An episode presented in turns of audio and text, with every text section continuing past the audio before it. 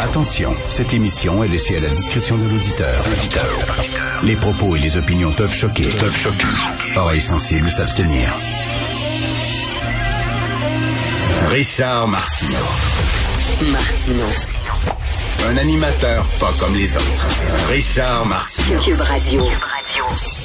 Bonjour, bon lundi, merci d'écouter Cube Radio. Alors, c'est mercredi, je crois, hein, le match France-Maroc. Ça va péter. C'est sûr, ça va péter à Paris, c'est sûr et certain. Lorsque le Maroc a gagné contre le Portugal et lorsque la France a gagné contre l'Angleterre, les supporters, autant les supporters des Bleus que les supporters de l'équipe marocaine sont descendus, cassés des affaires et tout ça. Et là, France-Maroc. Hein, il y a des Marocains euh, qui euh, sont citoyens français, mais qui prennent pour leur pays d'origine, pour le Maroc, ils sont en maudit contre le gouvernement, ils trouvent qu'ils sont maltraités, etc., qu'ils sont victimes de racisme. Et pour eux, c'est comme une vengeance. Si le Maroc va battre la France, ça va être une vengeance. Et là, si le Maroc gagne, on va sortir dans les rues, puis ça risque de chirer, et pas à peu près. Si la France gagne, euh, ils vont être en maudit, ils vont sortir dans les puis les Bleus, ben ils vont être les Bleus, ce sont les supporters de l'équipe française, eux autres aussi vont euh, sortir dans la rue puis déraper.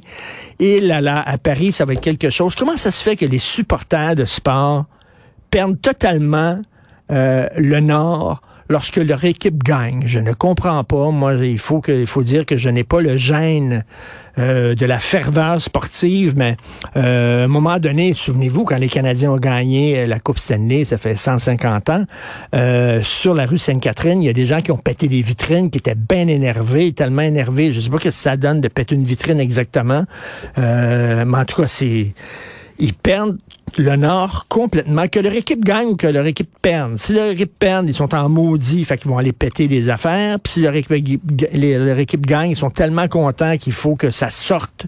Leur énergie, il faut que ça sorte. Donc, ils vont aller quand même péter des vitrines. Bref, euh, ça va, ça va, euh, ça va brasser beaucoup euh, à Paris. Euh, un texte que je vous conseille de lire, ça va vous mettre en tabarnouche comme moi, dans le journal de Montréal, page 10, des victimes, euh, pardon, c'est pas celui-là, dans le page 8, Traitement lamentable des plaintes, un rapport lève le voile sur la façon dont l'Église montréalaise gère des dénonciations contre des prêtres. Alors, euh, il y a une dame qui était Madame Marie-Christine Kirouac. Elle était ombudsman de l'archevêché de Montréal. Euh, elle a euh, démissionné actuellement parce que son travail était trop dur. C'est elle qui était mandatée pour défendre les victimes des prêtres l'ombudsman de l'archevêché de Montréal. Donc, elle dit qu'on n'arrêtait pas de lui mettre des bâtons dans les roues, littéralement.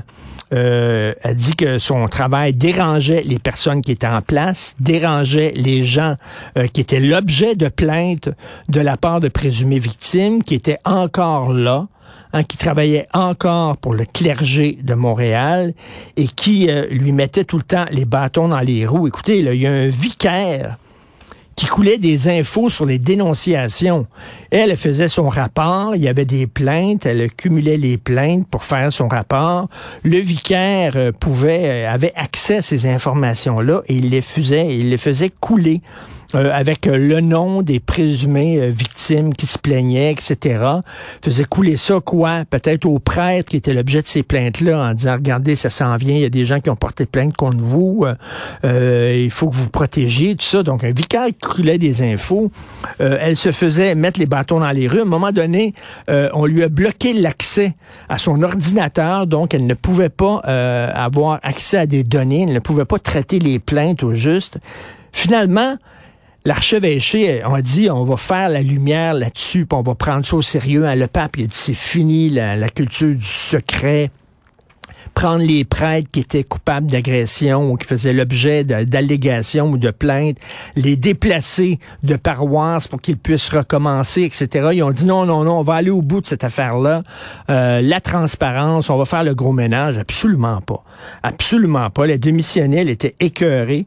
Elle dit qu'il y a eu plein de problèmes, euh, de graves problèmes subsistent dans la mise en œuvre des recommandations de mon rapport et dans l'application des règlements, des politiques et des procédures approuvées par l'archevêque, dit-elle.